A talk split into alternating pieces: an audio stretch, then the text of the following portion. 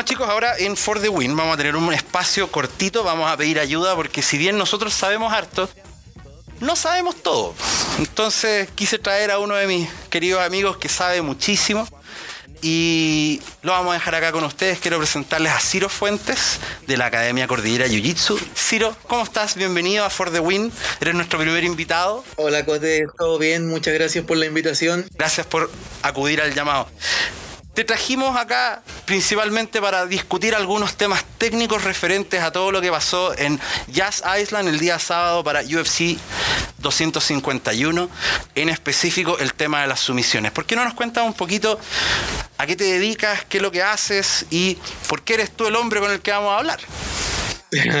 Mira, yo me dedico al jiu-jitsu brasilero, soy cinturón café del profe Mestre Ortega de la Academia Elemental Dojo y tengo una academia que se llama Cordillera Jiu-Jitsu que fundamos hace un año más o menos con varios compañeros. Salimos de otra academia y formamos nuestro propio lugar. Ya llevo más o menos siete años dedicándome al Jiu-Jitsu. Empecé más o menos ya avanzado en edad, pero súper motivado, me encanta el Jiu-Jitsu, lo amo, eh, a lo que me dedico y nada, pues, estoy todo el día en eso. Ciro, tú te estás dedicando ahora full time eh, al jiu-jitsu, eh, tanto en tu academia, las clases ahora por Zoom, estás full dedicado al jiu-jitsu.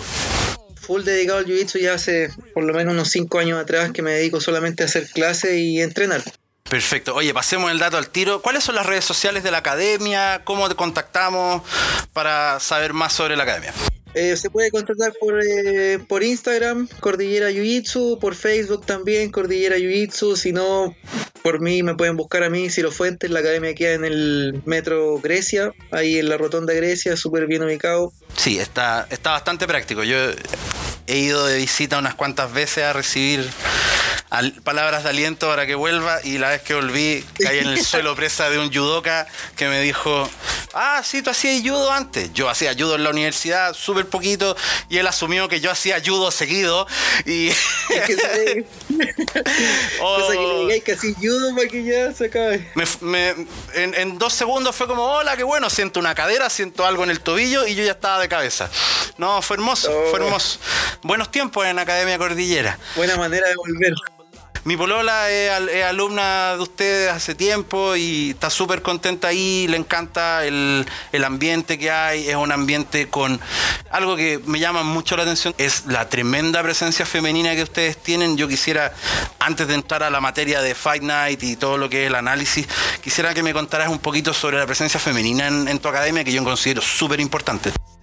Sí, mira, lo que pasa es que comúnmente el jiu-jitsu se entiende como un deporte para hombres, pero para mí eh, creo que hay que trabajar esos segmentos. Por ejemplo, las mujeres, también el tema de los, de los niños. O sea, ¿y por qué yo elegí hacer clases de mujeres solo para mujeres? Porque siento que las mujeres necesitan de repente un espacio en el que se puedan desenvolver eh, sin tanta presión. Cuando hay hombres, de repente la mujer se siente más presionada. Entonces, prefiero tener esa clase de mujer en un horario que para mí es adecuado para ella, que a las 7 de la tarde, entonces siento que las mujeres que son independientes, que trabajan, van a tener el tiempo para llegar a la academia. Y gracias a eso y que tengo varias profesoras ya que llevan hartos años entrenando conmigo también, se ha formado un grupo de, mujeres y ellas se sienten cómodas, se ayudan, ha sido bien interesante. Y aparte que entender también que es un segmento de mercado que no se estaba, no se estaba mirando y, y para la academia es importante. Yo ahora que tengo la academia, por ejemplo en Zoom, las clases se meten muchas más mujeres que hombres. En ese sentido tú te das cuenta que las mujeres, bueno, en general en la sociedad yo creo son personas que son súper buenas pagadoras, son responsables y son súper leales. Son súper comprometidas. Son súper comprometidas. Más que el hombre. No digo que el hombre no lo sea, pero la mujer en general es comprometida y es responsable y siempre está ahí como ayudando, ¿te fijáis? Eh, para mí eso ha sido bien importante. Yo me he fijado en tu academia que la presencia femenina es amplia y de un nivel que llega a dar miedo. Son todas agradables, son todas un dulce, pero basta que tú las veas en el tatami cinco minutos y te das cuenta que, ay, ay, ay, no te quiero hacer enojar, amiga. Ya llevan años de entrenamiento. Qué bacán, qué bacán. Oye, es una opción tremenda para las chiquillas. Yo pregunto esto porque tengo la esperanza de que más amigas, más chicas se atrevan a probar las artes marciales y, y por qué no el jiu-jitsu, que es un arte marcial que no solamente entrega un tremendo estado físico, te entrega, sino también una capacidad tremenda de fortaleza, de, de trabajar tu fortaleza mental, de trabajar tu capacidad de ir más adelante y de presionarte a logros. Pues. Entonces, creo que es súper importante que las chicas entiendan que no solamente es fitness, sino que también tiene el componente de la autodefensa, el tema de salir a la calle y sentirte tremendamente segura y empoderada.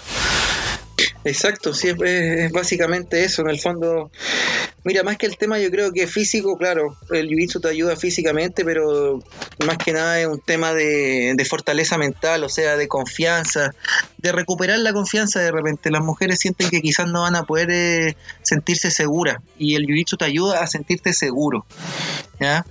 Independiente de que sea y que llevéis un año, llevéis dos meses, ya al tiempo te empezáis a sentir mucho más seguro de ti mismo, te empezáis a querer más, yo creo.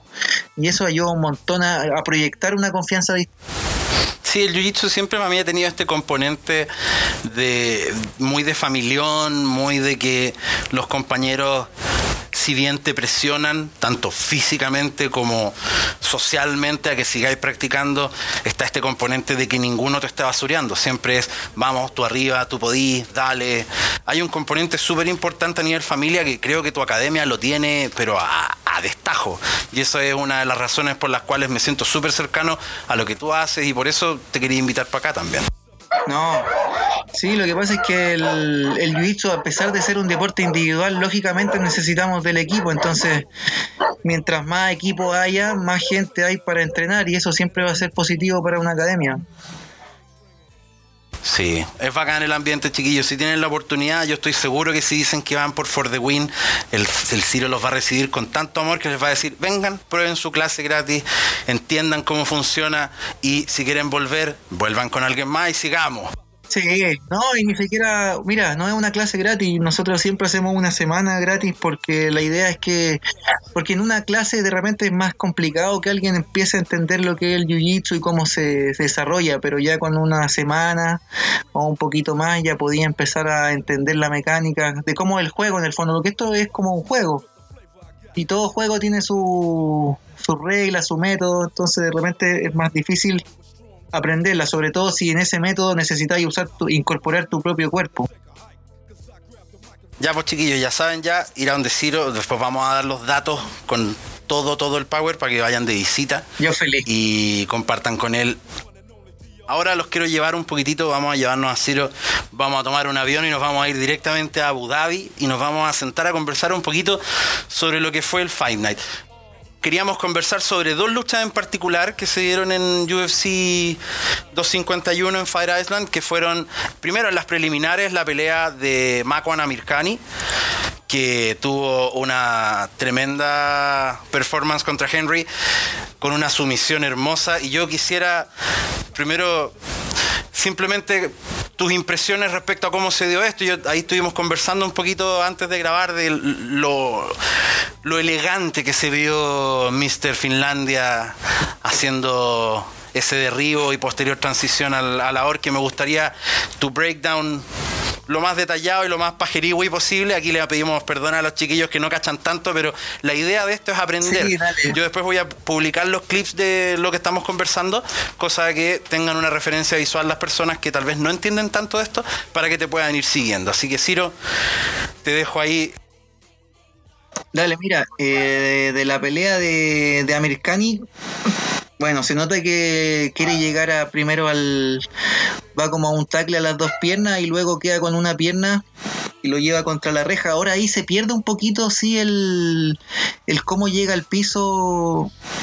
Cómo llega al piso con el, con el rival, ¿ah? ¿Tú dices las imágenes de la, de la transmisión? Sí, en la imagen de la transmisión se pierde un poco como que hay un, un lapso entre que lo lleva a la reja con el tackle, que claro, el otro, el Henry, va hacia atrás para que no lo bote y alcanza a controlar una pierna y de ahí vuelve al control, ¿ya? Para llegar a la, a la espalda. Me gustaría llegar a esa parte porque es súper interesante, porque se nota que lo tiene muy mapeado el qué va a hacer. No te fijas que cuando llega a la espalda no quiere llegar a un control de espalda porque tiene la opción de llegar al control de espalda. Queda en posición lateral, el compañero está en una posición de tortuga. Si te fijas, queda en una posición de tortuga, el compañero queda, eh, americano y queda al lado y podría haber intentado meter los ganchos y atacar la espalda, pero él ya tiene mapeado que quiere llegar a la, al triángulo de brazo. Perfecto interesante eso, porque la posición en la que pone sus brazos, te fijas que con una mano va a ir a abrazar la cabeza sí, sí. y con la otra va a ir a controlar para poder esgrimar. Amirkani finalmente hace un approach muy de striking. El tipo se tira con una rodilla voladora que si bien no conecta, él es muy conocido en, sus, en una de sus peleas anteriores en UFC. El tipo se llevó, se llevó puesto a alguien con una rodilla y eso le significó un bono de 50 mil dólares porque lo dejó planchado solamente con el rodillazo volador. En este caso, Henry logra mantener esa distancia, pero el castigo de haber evitado eso fue quedar de espalda contra la reja y listo para que Amirkani fuera con ese clinch, con ese double leg. Exacto. Claro, trata de llegar a un doble leg trata de llegar a un doble leg, pero queda con una pierna y cuando queda con una pierna pareciera que alcanza ahí a, en el intento de que no lo voten empieza como a regalar la espalda Henry, ¿no se te ahí? Claro, empieza, si te, hay, hay ciertos cuadros que se aprecia donde, claro, Henry se ve con, la pierna más cercana a Mirkani, ya con, un clinch leve desde atrás. Exacto. A Mirkani tratando de pelear por posición en la zona media, pero claro, Henry abriendo y haciendo base más amplia para evitar que le hagan el doble, el doble leg, que es el derribo a dos piernas es decir, yo abrazo tus dos piernas sobre la altura de la rodilla, trato de desestabilizarte y llevarte al suelo. Exacto, mira, pero fíjate aquí que aquí ya Mirkani ya tiene, ya le ganó la esgrima, ¿te fijas? Cuando ya le gana la esgrima empieza a ganar la espalda. ¿Qué es lo que definimos como esgrima, Ciro, para que vayamos, llevemos a la gente? Esgrima es cuando el, fíjate que el, fíjate que Mirkani tiene el brazo derecho ¿Sí? por debajo del brazo de de Henry. No sé, te fijas, le tiene abrazada la... Lo que los gringos, lo que los gringos llaman el, el, underhook. Claro, le hace un underhook, sí, exacto. Porque uno puede hacer underhook como a las piernas, en el jiu se hace mucho ese doble underhook a las piernas para poder pasar la guardia y aquí claro sería a los brazos. ¿Te fijas? Y, Henry no usa el Wizard, que es como esa contra esgrima para poder eh, contrarrestar. ¿Te fijas? No, no hace presión con ese Wizard, entonces empieza a regalar la espalda. Y como Amirkani ya tiene un control en sus dos manos, ya están tomadas, entonces ya tiene la cintura del compañero. Y lo único que frena para que él no pueda llegar a la espalda es ese Wizard o contra esgrima. ¿Te fijas? Exacto, es el, es el freno, es el freno que ejerce Henry con el brazo sobre el hombro o sobre el, antebrazo de Amirkani para evitar generar ese ángulo que permite la conexión de las caderas y eventualmente el takedown. Claro, y ahí puede llegar al takedown o puede llegar al control de la espalda, porque si no tienes el brazo ahí, te fijas ahí, él ya metió la cadera y empieza a girarlo. Exacto. Pero ya tiene el control de la espalda, él podría haber agachado la cabeza por debajo del brazo y ya hubiera tenido el control de la espalda. Él finalmente, una vez que termina, eh, Amirkani logra completar el takedown, finalmente llega casi montado de espalda. Si te fijas, mira, yo ahí te estoy mostrando, estamos haciendo esto por Zoom, está muy moderno todo. Estamos viendo casi el cuadro por cuadro. Y claro, efectivamente, Makwan, cuando llega al suelo, Henry está entregándole la espalda, Makwan Amirkani ya tiene un gancho dentro. Vamos a explicar, el gancho adentro me refiero a que su pierna derecha está ya entre medio de las piernas del oponente la idea de él eventualmente sería o meter el otro gancho o dependiendo de lo que va a hacer, a veces un gancho basta, ¿no? Sí, pues a veces un gancho basta, depende como que la, depende de la posición, pero si te fijas ahí, eso es lo interesante porque él, fíjate que mete el gancho, pero la mano la cambia de lugar y abraza la cabeza por encima. O sea, él no, nunca está pensando en tomarle la espalda. Entonces, eso Ciro, eso puede haber sido quizá una trampa que le dejó a Mirkani, es decir, regalarle un gancho para que él tuviera esta sensación, chucha, me van a tomar la espalda, y la manera normalmente de defender una que desde la espalda tiende a ser girar hacia tu oponente. Exacto, él trató de girar hacia el oponente. Ahí no sabemos, yo no sabría bien la verdad si quiso engañarlo o al moverse Henry hacia adelante para tratar de girar, eh, Amirkan inmediatamente cambia la mano ya, se fija y le envuelve la cabeza. Lo atrapa nomás. Ahora es interesante porque al principio pareciera que le fuera a hacer una guillotina con el brazo adentro, pero el brazo de Amirkani entra tan profundo que logra conectar con la mano que está por debajo del otro brazo de Henry. ¿Te fijas? Y llegan a un control de mano con mano. Porque primero es un control de mano con mano. ¿Por qué? Porque tú al principio no puedes pasar el brazo completo para cerrar, entonces quedas mano con mano para poder empezar a hacer presión. Perfecto. ¿Te fijas? Entonces al hacer esa... Pues, ahí se nota perfecto cómo está mano con mano primero. Y ahora hace un detalle que yo generalmente uso mucho en la lucha cuando llego a esa posición, que es que con la pierna, eh, en este caso sería la pierna izquierda, presión sobre el brazo de Henry para que el compañero, para que Henry no abra el brazo, porque Henry quiere abrir el brazo para generar espacio. Claro. Él trata de buscar, Amirkani busca que el brazo quede apretado, te fijas que el antebrazo quede en el cuello del compañero. Entonces, para evitar eso, Henry necesita sacar el brazo de ahí, necesita estirarlo.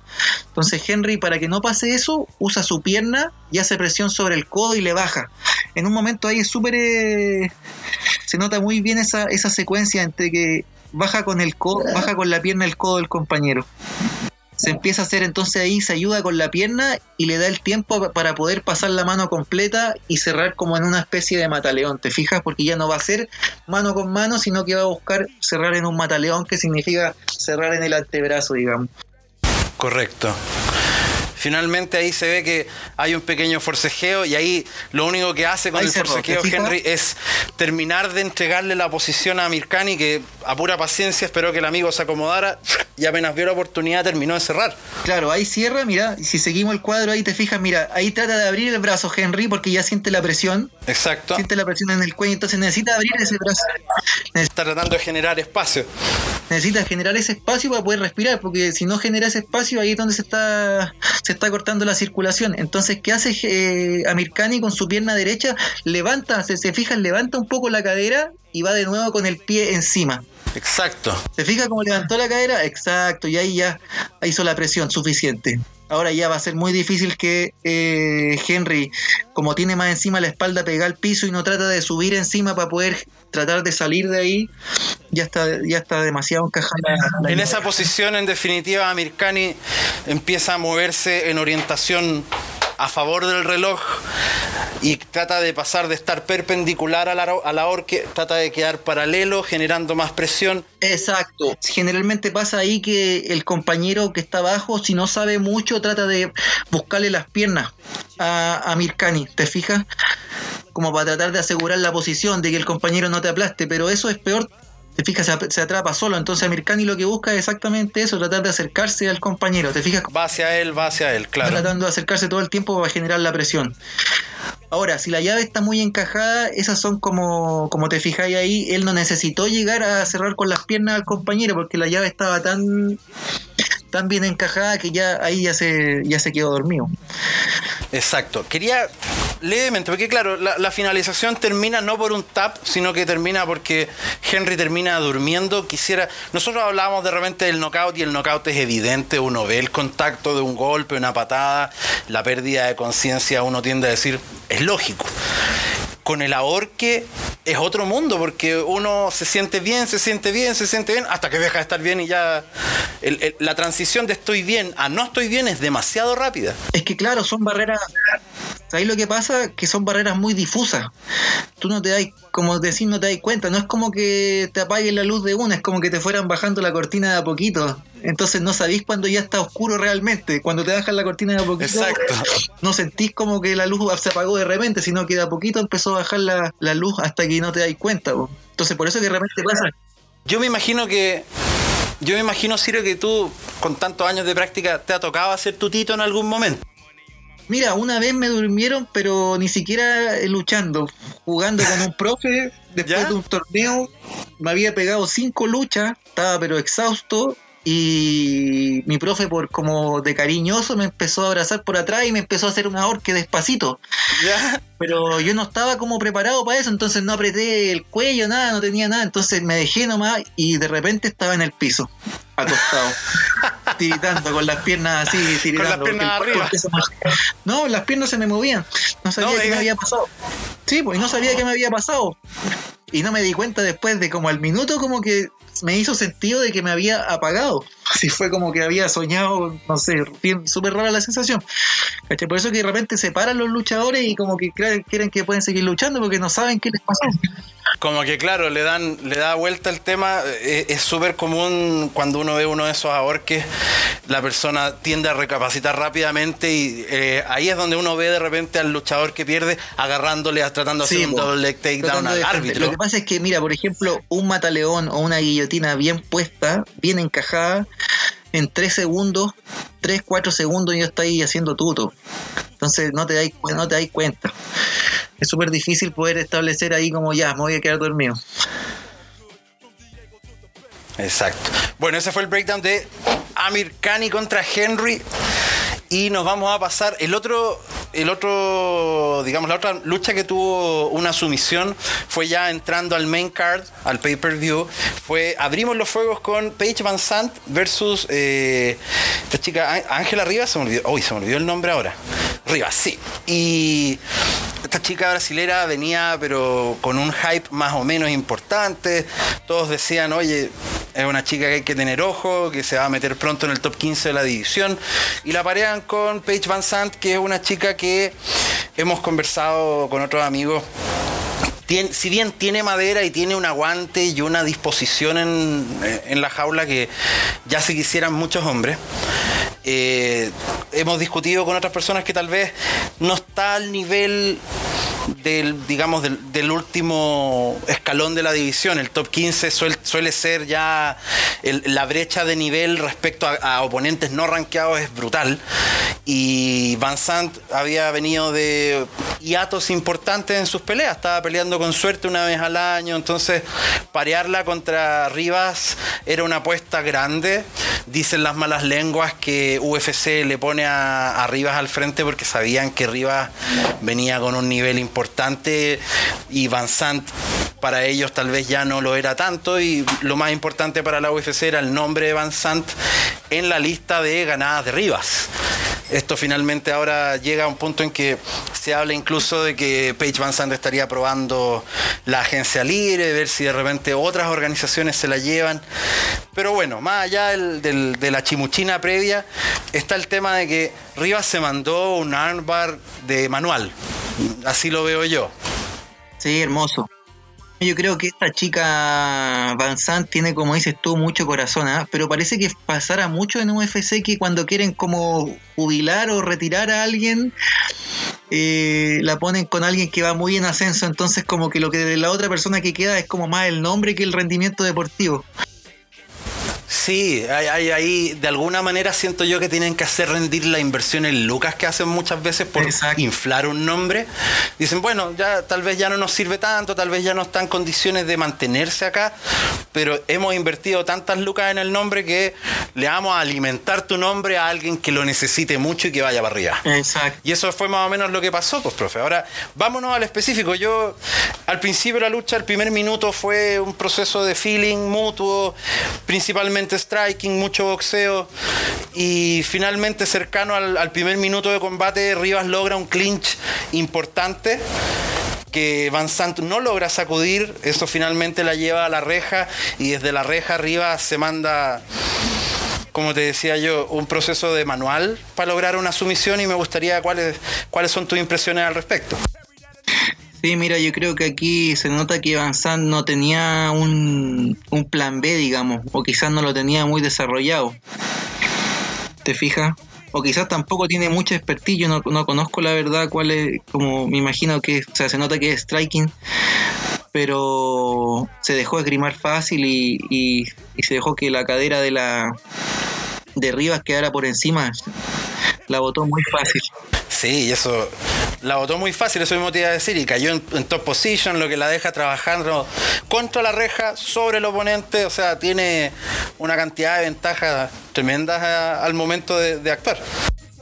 Yo estaba mirándolo, estaba mirando la, la, pelea y claro, pues ella trata de primero de, de mantener ahí el brazo atrapado de arriba algo que en Jiu-Jitsu la verdad que no, no, no contaría para, para mucho ya porque la posición ya la tiene dominada entonces cuando tú la cuando la chica de abajo Van la abraza no, no está logrando mucho, digamos. Está logrando que ella no logre soltar el brazo para que pueda empezar a pegar nomás. A mí me daba la idea de que Van Sant lo que buscaba hacer era un poco lo que los gringos llaman el, el wall walk, es decir, estar tan frente y tan pegado a la reja que tal vez en el clinch que logra, girar las caderas y empezar a caminar la reja Claro. para tratar de o ganar la espalda o salir por la puerta de atrás, como dicen.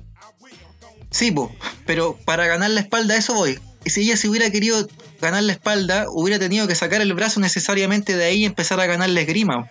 O sea, te fijas porque ella tiene ganada la esgrima de un brazo, pero el otro, al tenerlos conectados, no iba- ella misma no podía salir de la posición, pues ella misma se quedaba en esa posición. ¿Te fijas? Entonces, para mí, debería haber tratado de ganarla. Ya tenía la esgrima. Ella hubiera soltado el brazo izquierdo, hubiera tratado de salir rápido, hubiera podido quedar ella en posición de espalda. Claro. ¿Te fijas? Por eso que es tan importante la esgrima, el ganar el, el underhook, como dices tú. Pero se mantiene en la posición. Luego de eso hay un pequeño forcejeo. Eso, te fijas que ahí, mira, te fijas que ahí trató de salir un poco hacia atrás para poder ganar la, espal- la- la espalda, pero ella misma se está, se está incomodando al no soltarse las manos. Sí, pues, finalmente, luego de todo este forcejeo, Rivas aprovecha y en un momento Van Sant trata de meter un gancho con, digamos, para amenazar con, con la idea de que va a tomar la espalda. Pero en realidad el efecto que tiene es nulo. No, o sea. Es que por, por eso te digo, no tenía mucho sentido tratar de ganar la espalda si sigue abrazando el cuerpo. Eh, Es como una o la otra. No iba a poder ganar la espalda si tú no soltáis las manos. Po. Mira, fíjate, de hecho ahí Rivas saca el brazo y ahí podría perfectamente haber llegado a la espalda, pero sigue sin soltar la posición. Entonces, eso me da a pensar que quizás no tiene mucha. No, no piensa mucho su lucha a, a ras de, de- a ras de lona. Finalmente Rivas en este forcejeo que estamos describiendo logra contra la reja tomar la espalda, pero con, con lo- siempre me acuerdo de Ronda Rousey. Ronda Rousey explicaba que a esa posición a ella le llamaba la, la tela de araña, el spider web, que es cuando finalmente hace este intento de montura a la espalda, pero cae con su hombro hacia el suelo para girar las caderas y explotar Claro. Esa posición previa y finalmente lo que hace Van Sant al tratar de salir le regala la, la posición y después Rivas si tú te fijas ahí ya tiene el brazo atrapado Es que claro, ese, esta diferencia en el ámbar es esa misma, pues es que el brazo queda por debajo de la axila, entonces para la chica eh, de abajo es muy difícil poder tener movilidad en el brazo. Porque si, si vemos un poquito más adelante, la palanca va a quedar encajada, pero la diferencia es que queda debajo de la axila. Y como queda debajo de la axila, no hay movilidad. ¿Te fijas? Exacto y después ella Rivas logra empujar salir de la reja y queda ella desde abajo pero ya con el brazo completamente capturado Claro, ahí el brazo está tomado, como en una palanca normal. Rivas alcanza a pasar el brazo, el- la pierna por debajo de la cabeza de la, de la chica Van Sant y ya entonces con sus dos piernas puede hacer presión para llevar a la compañera hacia atrás. Hacia atrás o girar, que es lo que hace aquí, y quedar de nuevo, te fijas, queda en la posición del ámbar clásico. Ahora, el problema ahí es que Van Sant, como te digo, es muy difícil sacar el brazo estirándolo hacia atrás porque está conectado con la axila. y una vez que rompe el grip no lo logra recuperar y, y ahí después se va guatita abajo Rivas Aquí es interesante porque ella quiere, te fijas, mira, en esa posición, ¿qué es lo que quiere hacer Van Sant? Quiere sacar esa pierna, el talón que está haciendo presión sobre su cabeza. ¿Te fijas? Si ella sacara ese talón, podría tratar de saltar, de girar, que es lo que quiere hacer. Pero como ese talón está haciendo esa presión sobre su cabeza, no le permite hacer el giro. ¿Te fijas que ella quiere girar en un momento? Podría girar, saltar o girar hacia el otro lado. Pero como tiene el talón ahí en la cabeza, no lo deja. Y el brazo está controlado con la axila. Entonces ahí cuando ya quiere saltar no tiene opción. Sí, ahí ya estaba lista, no, no había cómo arrancar. De hecho, el, el- movimiento que trata de hacer Van Sant originalmente es ese, como bien dices tú, que llega al tope con el talón y finalmente se ve en una posición imposible donde ya no, no hay más que tapear o perder el brazo, en definitiva. Claro, porque aparte te fijáis aquí como que su cuerpo ya está muy alejado de su brazo. No trata de juntar el espacio, sino que lo está expandiendo. Entonces es más complicado porque el brazo está más indefenso.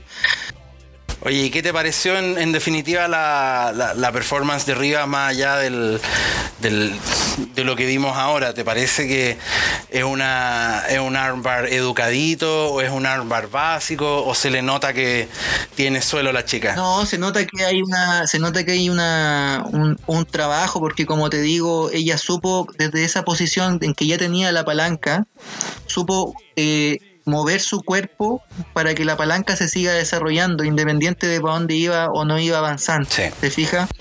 Porque la mayoría de la gente, como avanzando, hubiera tratado de girar para quedar en la posición clásica de palanca, que queda ahí tú con la espalda al piso y tu compañero también con la espalda al piso y queda ahí tirando la palanca normal. pues Claro. Pero como Van no giró, hace que Rivas gire ella, te fijas, gira su propio cuerpo. Al girar su propio cuerpo, se acomoda para la palanca. Aparte que la tiene metida en la axila y eso ayuda un montón, porque si al tenerla metida en la axila puede generar más palanca que cuando la tiene metida en el pecho nomás. En el pecho hubiera sido mucho más corto el apalancamiento, entonces hubiera sido mucho más fácil sacar el brazo. Pero al dejarlo metido en la axila, ¿te fijas? aparte de que queda más comprometido, el cuerpo de la compañera cada vez se va alejando más ¿Te fijas? El cuerpo del brazo se va alejando cada vez más, entonces se puede generar una palanca mayor. Y ahí la presión, como para que la gente que no, nunca se ha visto en estas circunstancias lo entienda, la presión se siente en la muñeca, se siente en el codo y en el hombro, sorprendentemente, se siente terrible terrible. Bueno, en este caso yo creo que hubiera sido más claro en, el, en, la línea del codo acá, en el, en el antebrazo. Ahí se hubiera, le debe haber sentido. Aparte que de repente esas palancas pueden no ir hacia atrás, sino que ir hacia atrás y hacia el lado. Entonces uno, el brazo cuando tú lo tiras hacia atrás, de repente aguanta más, ¿ya? Pero cuando lo tiras hacia atrás y hacia un lado no hay resistencia. No hay tendón que aguante tampoco. no hay tendón que aguante, claro. El tendón no está hecho para que te lo tiren hacia el lado. Claro. Entonces claramente va a doler más. No, genial. No, pero súper bien. Creo que en ese caso eh, eh, me gustó mucho más la primera finalización porque creo que está más depurada y más pensada. Y también quizás la defensa del otro eh, fue un poquito mejor. Siento que Van le falta trabajar la lucha de, de piso está muy enfocada en lo que es el striking. Mi humilde opinión, no conozco mucho striking, pero se nota que le faltó un plan B.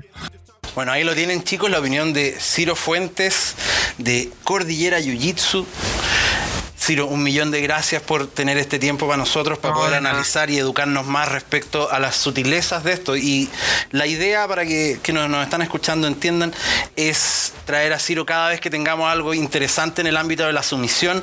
De seguro vamos a tener a Ciro acá conversando, explicándonos, enseñándonos más. Ciro, nuevamente promocionar a la academia Cordillera Jiu Jitsu, lo pueden encontrar en Facebook, en Instagram. A Ciro también lo pueden encontrar en Facebook.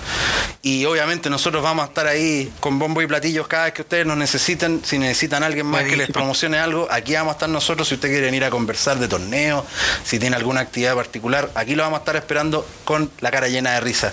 Ciro, un millón de gracias por tu, por tu ayuda, por tu compañía, por tu presencia y, oye, vamos a tener un capítulo dedicado 100% al jiu-jitsu, así que anda pensando bien qué, los va, qué nos va a enseñar.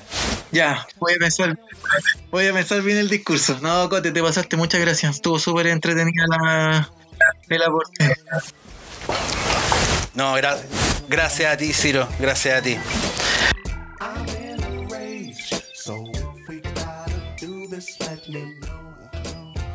That's what I came